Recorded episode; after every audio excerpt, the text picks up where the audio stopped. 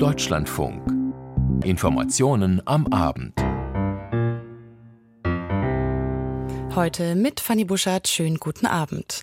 Es ähnelt fast schon einem Staffelfinale. Seit Wochen wird im Bundestag im Rahmen des Haushaltsstreits diskutiert und jetzt legt der Bundestag letzte Hand am Haushalt 2024 an. Gleich ein Thema in der Sendung. Aber nicht nur der Haushalt war heute Thema im Parlament, auch verschärfte Abschieberegelungen und die Debatte rund um die Proteste der Landwirtschaft standen auf der Agenda. Auch dazu gleich mehr. Und um 18.40 Uhr folgt dann der Hintergrund der beschäftigt sich heute mit dem Ausgleichsmechanismus CBAM. Diese und weitere Themen bis 19 Uhr und wir beginnen die Sendung mit einem Blick nach Brüssel.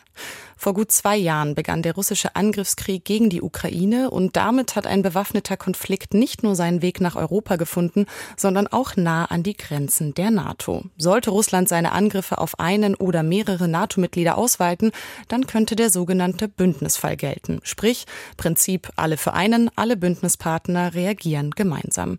Dieses Szenario will das Bündnis jetzt in einem groß angelegten Militärmanöver trainieren, dem größten, das es seit Jahrzehnten gab, mit rund 90 50.000 Soldaten.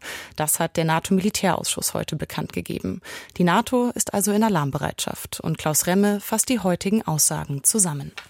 Wir müssen mit allem rechnen, alles kann jederzeit geschehen. Mit diesen Worten hatte der Vorsitzende im NATO-Militärausschuss Rob Bauer gestern die zweitägigen Beratungen der militärischen Spitze eingeläutet. Es war ein Appell gedacht weniger für die Generäle als für die Öffentlichkeit in allen NATO-Staaten. Heute legte Admiral Bauer nach. We're not seeking war as NATO. Wir suchen keinen Krieg, aber wir müssen darauf vorbereitet sein, mahnte Bauer. Ready for war, kriegstüchtig, so kann man es auch übersetzen. Es ist die Forderung, für die Bundesverteidigungsminister Boris Pistorius im November Kritik einstecken musste.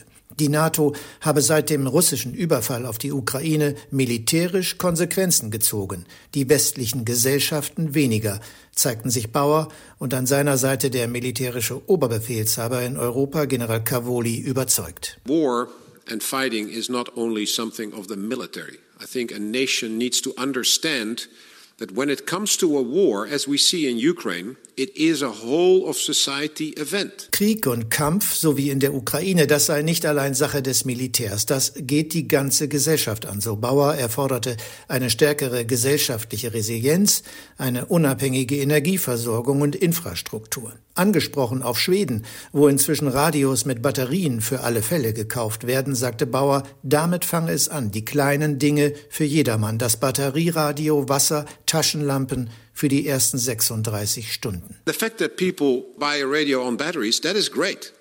You need to have water, you need to have a radio on batteries, and you need to have a flashlight on, on batteries to make sure that you can survive the first 36 hours. Gleichzeitig kündigte General Cavoli die größte NATO-Übung seit Jahrzehnten an. We today announced the kickoff of exercise Steadfast Defender 2024, which commences next week and runs through May. Steadfast Defender, also standhafter Verteidiger, so heißt die Übung, die in einer ersten Phase schon in der kommenden Woche mit Verlegungen über den Atlantik von Nordamerika nach Europa beginnt. In der zweiten Phase von Mitte Februar bis Ende Mai sind dann rund 90.000 Soldaten beteiligt, mit Übungen vor allem im Norden und Osten der Allianz. Mehr als 50 Schiffe, über 80 Flugzeuge, 166 Panzer und mehrere hundert gepanzerte Fahrzeuge sind dann im Einsatz. That is a record number. That is a record number of troops that we can bring to bear and have an exercise with in that size. 90.000 Truppen, eine Rekordzahl, so Admiral Bauer. Und in der Tat, um eine größere NATO-Übung zu finden, muss man an die Endphase des Kalten Kriegs zurückgehen ins Jahr 1988. Das Übungsszenario ist offensichtlich. Grundlage ist die Annahme eines russischen Angriffs auf das Bündnisgebiet. Ein Mentalitätswandel, das scheint dem Vorsitzenden im NATO-Militärausschuss geboten, nicht weil schon morgen etwas falsch laufen könne, wie er sagte, doch Frieden sei nicht selbstverständlich. Diese Einsicht müsse sich durchsetzen. I'm not saying it is going wrong tomorrow, but we have to realize it's not a given that we are in peace. Aus Brüssel der Bericht von Klaus Remme. Im Bundestag ist heute der Haushaltsausschuss zusammengekommen zur sogenannten Bereinigungssitzung. Bereinigt wird hier der Bundeshaushalt für das Jahr 2024 und das bedeutet konkret, es werden letzte Änderungen vorgenommen und am Ende sollte dann klar sein, was im Entwurf drinbleiben darf und was doch noch rausfliegt. Die Sitzung läuft noch, wird voraussichtlich auch bis spät in den Abend gehen. Doch schon vor Sitzungsstart gab die Bundesregierung noch einige Punkte bekannt, die aus dem Haushalt rausbereinigt werden. Welche das sind, weiß Jörg Münchenberg. Zum zweiten Mal muss sich der Haushaltsausschuss des Bundestages in einer sogenannten Bereinigungssitzung über den Haushalt 2024 beugen, nachdem das Urteil des Bundesverfassungsgerichts zum Umgang mit schuldenfinanzierten Sondertöpfen die Ampelkoalition zum Nachsitzen verdonnert hatte. Doch nun könne sich das Ergebnis sehen lassen, sagte der Haushaltsexperte der Grünen Sven Christian Kindler. Wir hatten zahlreiche Anhörungen im Verfahren. Es war ein komplexes und langwieriges Verfahren aufgrund des Urteils des Bundesverfassungsgerichts. Gleichzeitig sichern wir mit diesem Haushalt 2024 zentrale Investitionen. Wir haben weiterhin sehr hohe Investitionen, deutlich höher als die Vorgängerregierung. Immerhin, es wird heute wohl nicht so lange dauern wie sonst üblich. Normalerweise enden die Bereinigungssitzungen zum neuen Haushalt erst in den frühen Morgenstunden. Dennoch wird die Koalition zahlreiche Änderungen vornehmen. So werden die Hilfen für das Hochwasser im Ahrtal nicht über ein neuerliches Aussetzen der Schuldenbremse finanziert, wie einmal angedacht. Stattdessen werden die 2,7 Milliarden Euro jetzt aus Rücklagen finanziert. Auch auf die ursprünglich geplante Rückzahlung von insgesamt 5,2 Milliarden Euro an Bundeshilfen in den nächsten vier Jahren, die wiederum zu Corona-Zeiten an die Bundesagentur für Arbeit gezahlt worden waren, verzichtet die Ampel. Es gibt verfassungsrechtliche Bedenken, auf die wir eingehen aufgrund der Anhörung bezüglich des Zuschusses der Bundesagentur zur Arbeit zurück zum Bundeshaushalt. Diese Bedenken nehmen wir ernst und deswegen werden wir diesen Zuschuss der Bundesagentur für Arbeit an den Bundeshaushalt nicht mehr durchführen. Das wird finanziert dadurch, dass wir einen besseren Jahresabschluss 2023 hatten. Denn nach den gestern vom Bundesfinanzministerium veröffentlichten Zahlen hat der Bund 2023 etwas weniger ausgegeben und etwas mehr eingenommen. Unter dem Strich bleiben damit 6,3 Milliarden Euro, die die Koalition nun für den Haushalt 2024 nutzen kann. Dennoch soll der Bundeszuschuss an die Rentenversicherung weiterhin jährlich bis 2027 um 600 Millionen Euro gekürzt werden. Das sei der falsche Weg, kritisierte der Haushaltsexperte der Union Christian Hase, ohnehin unzufrieden mit dem ganzen Verfahren. Wir haben A keine Basis oder wenig Basis gehabt durch die vielen Änderungen. Wir haben kein Zahlenwerk gekriegt von der Regierung, auf dem wir hätten aufsetzen können. Das hat es für uns schwierig schwierig gemacht, die normale Deckblattarbeit zu machen. Und deswegen glauben wir, wir müssen einfach einen komplett neuen Haushalt aufstellen. Was die Koalition natürlich zurückweist. Korrekturen soll es auch noch bei der Verschärfung für den Bürgergeldbezug geben. Bei sogenannten Totalverweigerern sieht die bisherige Planung eine komplette Streichung des Bürgergeldes von maximal zwei Monaten vor. Diese mögliche Verschärfung soll jetzt auf zwei Jahre begrenzt werden. Dagegen bleibt es bei den Kürzungen für die Entwicklungshilfe, der Anhebung der Ticketsteuer als auch der Abschmelzung der Agrardieselbeihilfen bis 2026 allen Protesten Protesten der Bauern zum Trotz. Dafür aber, so der Grüne Sven Christian Kindler, habe die Ampel auf die Abschaffung der Kfz-Steuerbefreiung verzichtet. Dieser Kompromiss steht.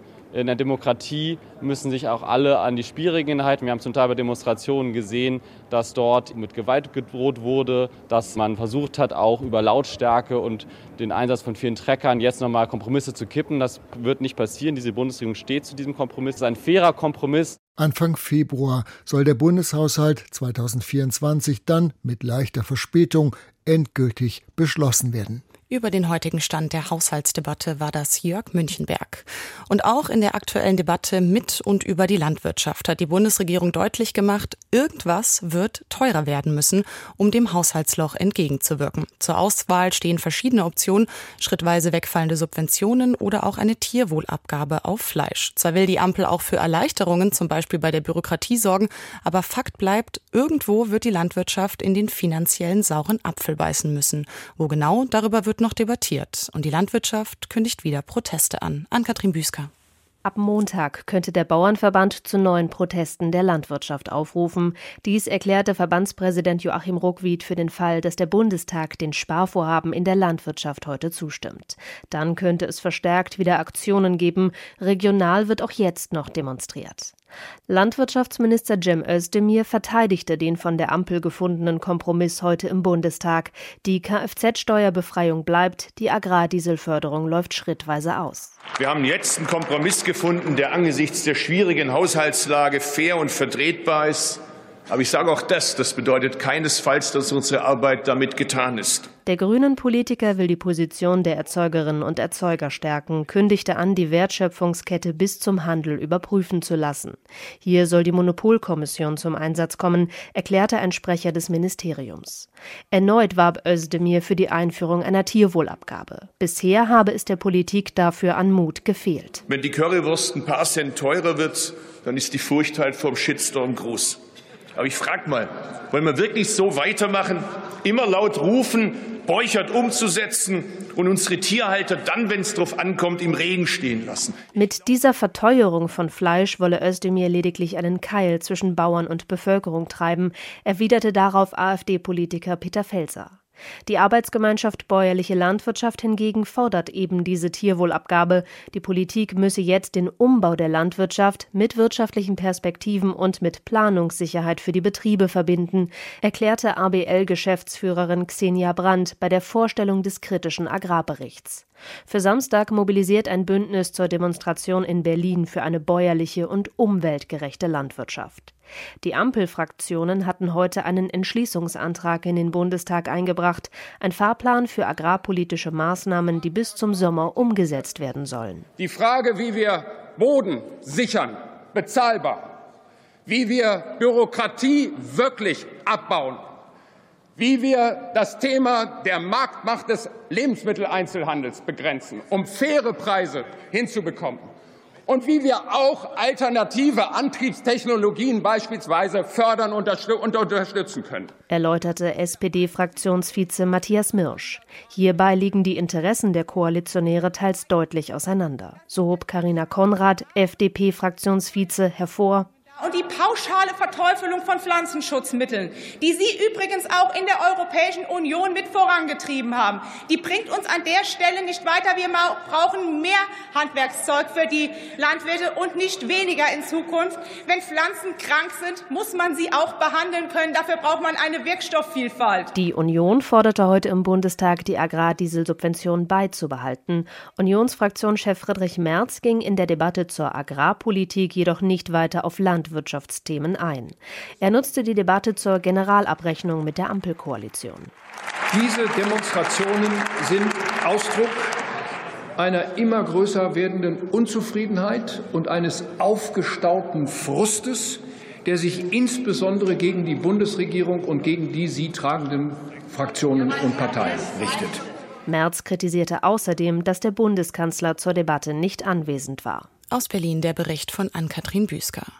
Seit Tagen gehen in Deutschland Zehntausende Menschen auf die Straße, um gegen die AfD zu demonstrieren. Auslöser sind die Berichte über ein Treffen in Potsdam, bei dem unter anderem AfD-Mitglieder über die massenhafte Vertreibung von Menschen mit Migrationsgeschichte beraten haben. Auch im Bundestag war die Recherche heute Thema. In einer aktuellen Stunde wurde darüber beraten, wie wehrhaft die deutsche Demokratie in Zeiten von Vertreibungsplänen und rechtsextremen Treffen ist. Wladimir Balzer hat die Debatte beobachtet. Es war eine Debatte voller emotionaler Verteidigungen der Demokratie. Initiiert von den Ampelfraktionen ging es darum zu zeigen, dass viele Politikerinnen bereit sind, die Vielfalt dieser Gesellschaft zu verteidigen. SPD-Chef Lars Klingbeil sprach etwas aus, was auch andere Redner betonten. Die vielen Demonstrationen gegen Rechtsextremismus würden zeigen, dass die Zivilgesellschaft stark sei und dass sie sich vor Menschen mit Migrationsgeschichte stellen. Das tut auch er. Wir passen auf euch auf. Ihr seid ein Teil dieses Landes und wir stehen an eurer Seite. Britta Hasselmann, grüne Fraktionschefin, sah es ähnlich. Alle, meine Ärztin, die Leiterin der Kita, die Facharbeiter im Betrieb um die Ecke, die Pflegekräfte im Krankenhaus nebenan, sie alle werden geschützt durch uns alle, durch die demokratischen Kräfte und die Sicherheitsbehörden und unsere Verfassungsorgane. Das garantieren wir, meine Damen und Herren. Und zwar gegen die Feinde der Demokratie, die dort sitzen und die so tun, immer noch so tun, im Parlament und vor der Presse, als hätten sie damit nichts zu tun. Aber ihre Spuren sind nicht mehr zu verwischen, meine Damen und Herren. Dennoch vermied auch sie, wie auch sonst alle Redner außer von der AfD, einen direkten Aufruf für ein Verbotsverfahren gegen die Rechtsaußenpartei aus dem Bundestag heraus zu initiieren. Bei vielen Rednern und Rednerinnen ging es weniger um mögliche Verbote, sondern mehr um die Stärkung demokratischer Institutionen. Aber auch um Sprachgebrauch. Auch und gerade wenn es um Migrationsdebatten geht.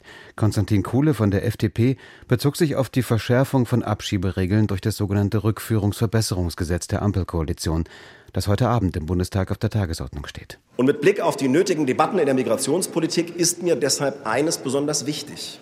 Keine Asylrechtsverschärfung und kein Abschiebegesetz wird den Rassisten und völkischen Nationalisten, die sich in Potsdam versammelt haben, jemals genug sein. Von der Union wiederum hieß es, trotz klarer Abgrenzungen gegen die AfD, dass Kritik an der Ampelkoalition gerade auch in der Migrationsdebatte möglich sein müsse, ohne in eine falsche Ecke gestellt zu werden.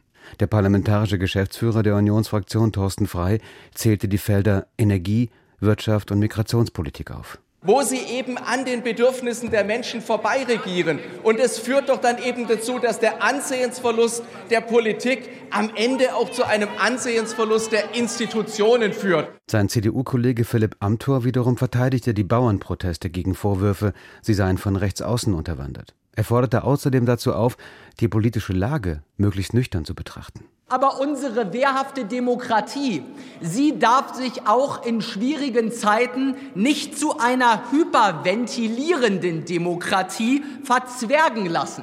Für die AfD wiederum sprach Bernd Baumann, parlamentarischer Geschäftsführer der Fraktion.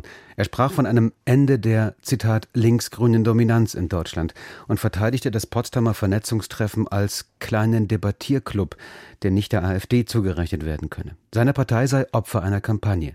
Und er betonte im Hinblick auf die AfD-Umfrageergebnisse. Der Wind dreht sich. Für Deutschland kommt etwas Neues. Für Deutschland kommt die AfD, ob sie es wollen oder nicht. Wer an diese Debatte aber konkretere Erwartungen gestellt haben sollte, etwa klare Aussagen zu einem möglichen Verbotsverfahren gegen die AfD oder ihrer Jugendorganisation, der wurde enttäuscht. Keiner der Redner setzte sich direkt dafür ein. Bundesinnenministerin Nancy Faeser von der SPD deutete jedoch mögliche Vereinsverbote an, was ein Bezug zur Jugendorganisation Junge Alternative verstanden werden kann. Aus Berlin der Bericht von Wladimir Balzer. Und wir bleiben noch im Bundestag. Dort wird aktuell noch über das sogenannte Rückführungsverbesserungsgesetz beraten, das Abschieberegelungen verschärfen soll. Was zur Debatte steht, weiß Dietrich Kai-Meurer. Im letzten Jahr wurden deutlich mehr abgelehnte Asylsuchende aus Deutschland abgeschoben als in den Jahren zuvor. Mehr als 16.000. Doch noch immer scheitern viele Abschiebungen, oft im letzten Moment, zum Beispiel weil Ausreisepflichtige untertauchen oder keine gültigen Papiere besitzen. Mit dem Gesetz zur Verbesserung der Rückführung reagiert die Bundesregierung auf die zuletzt wieder gestiegene Zahl von Geflüchteten. Auch hatte der Bundeskanzler mit den Bundesländern vereinbart, dass Ausreisepflichtige schneller und konsequenter abgeschoben werden sollen. Die nun zur Abstimmung stehende Regelung enthält eine Reihe von Gesetzen Gesetzesverschärfungen. So sollen in Gemeinschaftsunterkünften Polizisten auch die Räume Dritter betreten und durchsuchen dürfen, wenn sie eine abzuschiebende Person nicht in ihrem Zimmer antreffen. Auch sollen Ausreisepflichtige länger festgesetzt werden dürfen, statt bislang bis zu zehn Tage, künftig bis zu 28 Tage. Die Behörden bekommen so mehr Zeit, um Formalitäten zu klären und um sich mit den Herkunftsstaaten der Abzuschiebenden abzustimmen. Das war bislang oft ein Problem. Das Gesetz wurde von Bundesinnenministerin Nancy Faeser erarbeitet. Die SPD-Politikerin sagt, die restriktiven Maßnahmen für abgelehnte Asylsuchende seien notwendig, damit Deutschland weiterhin auch Menschen aufnehmen kann, die vor Krieg und Terror geschützt werden müssen, so wie zuletzt aus der Ukraine. Auch will die Ministerin durch das Gesetz erreichen, dass die gesellschaftliche Akzeptanz für den Schutz von Geflüchteten erhalten bleibt. Über das Rückführungsverbesserungsgesetz war das Dietrich Karl Meurer. 10 Milliarden Euro. Über dieses finanzielle Polster durfte sich Ungarns Ministerpräsident Orban Mitte Dezember freuen. Denn diese eingefrorenen EU-Gelder hatte die Kommission wieder freigegeben, nachdem Orban Blockaden beim EU-Gipfel angekündigt hatte. Teile des EU-Parlaments kritisieren, dass sich die Kommission habe erpressen lassen und wollen die Freigabe der Gelder jetzt überprüfen lassen. Eine entsprechende Resolution wurde heute verabschiedet. Andreas Meyer-Feist. Der Rechtsausschuss des Europaparlaments muss jetzt prüfen, ob der Fall vor dem Europäischen Gerichtshof landet. Wenn ja, müsste er entscheiden, ob die Mittel erneut gesperrt werden. Ungarns Regierungschef Viktor Orban habe angemahnte Reformen für den Rechtsstaat nicht geliefert, also hätten die mehr als 10 Milliarden Euro von Brüssel auch nicht freigegeben werden dürfen, beklagte die Vizepräsidentin des Europaparlaments, Katharina Barley von der SPD, und forderte einen Stimmrechtsentzug für die ungarische Regierung als Antwort auf ständige Erpressungsversuche des des Autokraten Orban, so Bali wörtlich.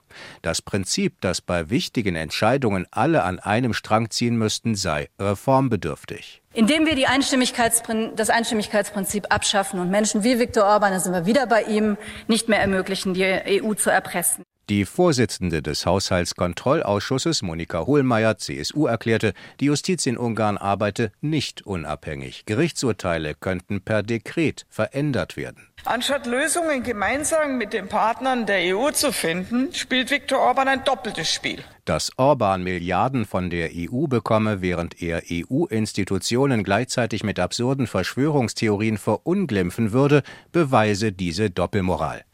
Dass sich die EU-Kommission jetzt erklären muss, hat mit einem Vorgang im Dezember zu tun.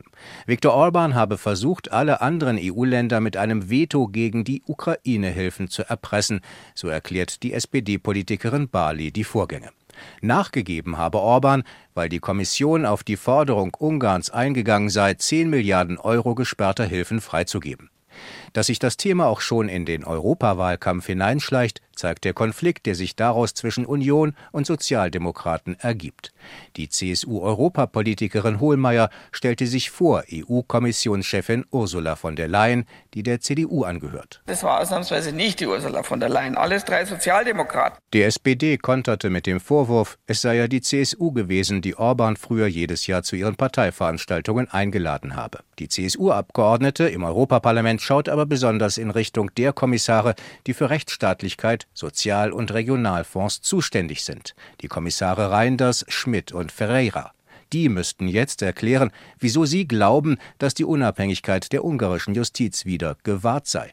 Ob das alles mit rechten Dingen zugeht, wird jetzt geprüft. Sollte das Parlament zum Schluss kommen, dass die Kommission falsch liegt, dann ist der Gang zum Europäischen Gerichtshof wahrscheinlich. Aber auch für Viktor Orban bedeutet das anstehende Prüfverfahren nichts Gutes, zumal es noch viele offene Rechnungen gibt. Orban pocht auf weitere rund 20 Milliarden Euro, die ihm noch aus EU-Töpfen zustehen würden.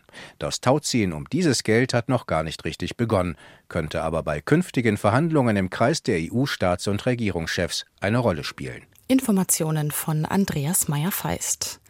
Der menschengemachte Klimawandel befindet sich mittlerweile nicht nur an einem Punkt, an dem sich die Auswirkungen immer häufiger schnell aufeinanderfolgend bemerkbar machen. Er befindet sich auch an einem Punkt, an dem die Menschheit nur noch begrenzt Zeit hat, um den Veränderungen entgegenzuwirken. Die EU hat sich das Ziel gesetzt, bis 2055 klimaneutral zu werden. Ein neu veröffentlichtes Gutachten des Europäischen Wissenschaftlichen Beirats steht diesen Plänen aber kritisch gegenüber. Caroline Born hat die Details. Bis Mitte des Jahrhunderts hat sich die EU verpflichtet, klimaneutral zu werden. Es ist ein Wettlauf gegen die Zeit.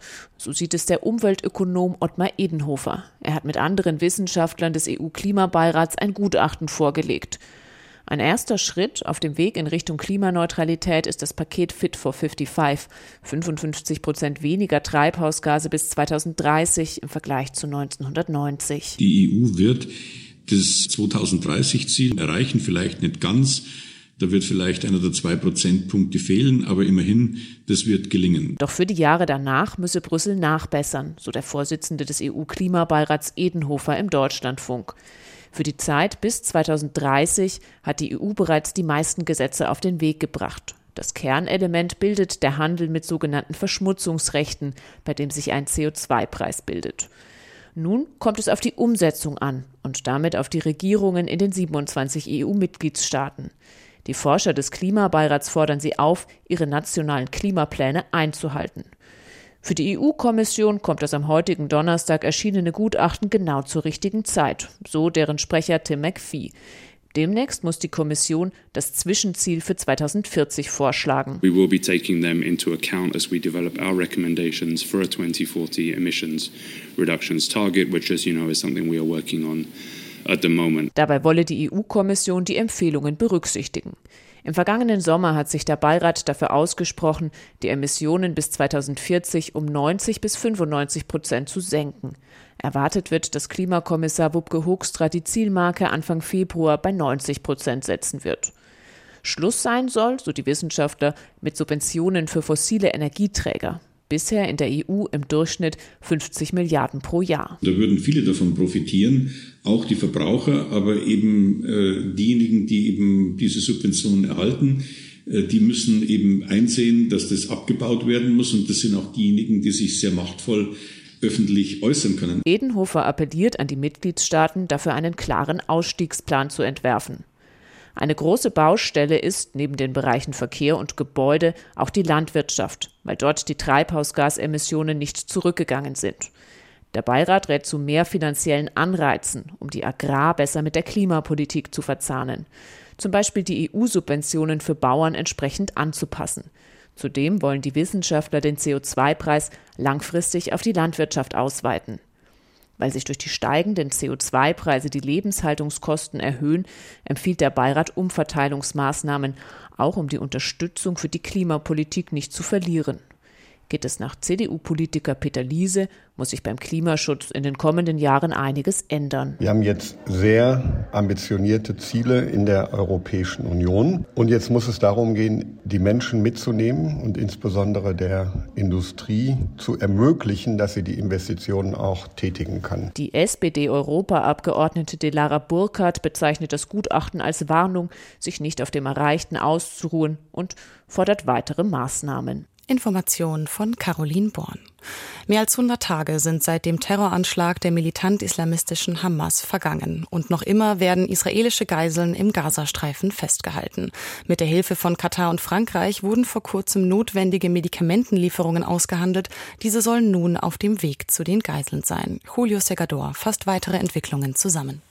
Zumindest eines steht fest. Die Medikamente für die israelischen Geiseln, um die wochenlang gerungen worden war, sind im Gazastreifen. Ob sie schon unterwegs sind zu den aus Israel verschleppten Kinder, Männer und Frauen, das ist indes völlig unklar.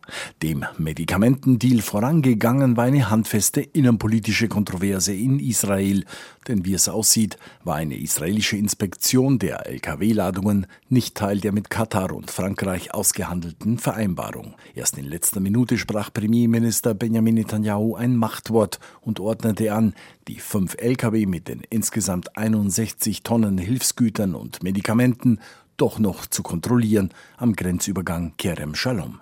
Der rechtsextreme Minister für nationale Sicherheit Itamar Ben-Gvir war zunächst regelrecht erbost, dass Hilfsgüter ohne Kontrolle in den Gazastreifen rein sollten. Nach Netanyahus Machtwort schlug er am Morgen im Israel-Radio versöhnlichere Töne an. Allein die Entscheidung, die Einfuhr ohne eine Kontrolle zu ermöglichen, grenzt an einen Skandal. Ich akzeptiere es nicht, dass die Verantwortung von einem zum anderen geschoben wird. Die Verantwortung liegt bei der politischen Ebene. Ich bin froh, dass der Premierminister diese Entscheidung rückgängig gemacht hat. In Israel, aber auch international rätseln viele, wieso die Hamas gerade jetzt nach mehr als 100 Tagen Gefangenschaft eingewilligt hat, die Medikamente an die Geiseln zu verteilen. Der Analyst Michael Milstein ist überzeugt, dass Yahya Sinwar, der Chef der Hamas im Gazastreifen, ein klares Kalkül verfolgt. Sinwar sieht die Bilder, wie Truppen aus dem Gazastreifen abgezogen wurden. Er weiß auch, dass die Amerikaner auf Israel Druck ausüben, die Zivilbevölkerung aus dem südlichen Teil des Gazastreifens zurück in den nördlichen Teil zu lassen. Er kennt die Diskussion in Israel über die Geiseln. Ich habe das Gefühl, dass all diese Sachen dafür sorgen, dass er sich sicher ist, dass dieser ganze Konflikt jetzt abschwächt und sogar ein Waffenstillstand in Sicht ist. Deswegen macht er in dieser Woche Dinge, zu denen er in den ganzen letzten Monaten nicht bereit war. Dazu gehört auch der Medikamentendeal. Dennoch wird weiter intensiv gekämpft in dem schmalen Küstenstreifen. Allein bei einem Einsatz in Khan Yunis im Süden seien 60 Hamas-Terroristen getötet worden, erklärte ein Militärsprecher. Die Kämpfe dort konzentrierten sich aktuell auf das weit verzweigte Tunnelsystem. Die Armee operiere dort, um das unterirdische System zu scannen, zu lokalisieren und zu zerstören, hieß es.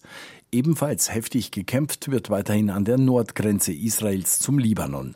Und die jüngsten Aussagen von Generalstabschef Herzi Halevi lassen eine Entspannung der aktuellen Situation nicht erkennen. Aus Tel Aviv der Bericht von Julio Segador. Und damit enden die Informationen am Abend für heute. Hier geht es weiter mit dem Hintergrund. Danach folgen um 19.05 Uhr die Kommentare. Mein Name ist Fanny Buschert. Ich wünsche Ihnen noch einen schönen Abend.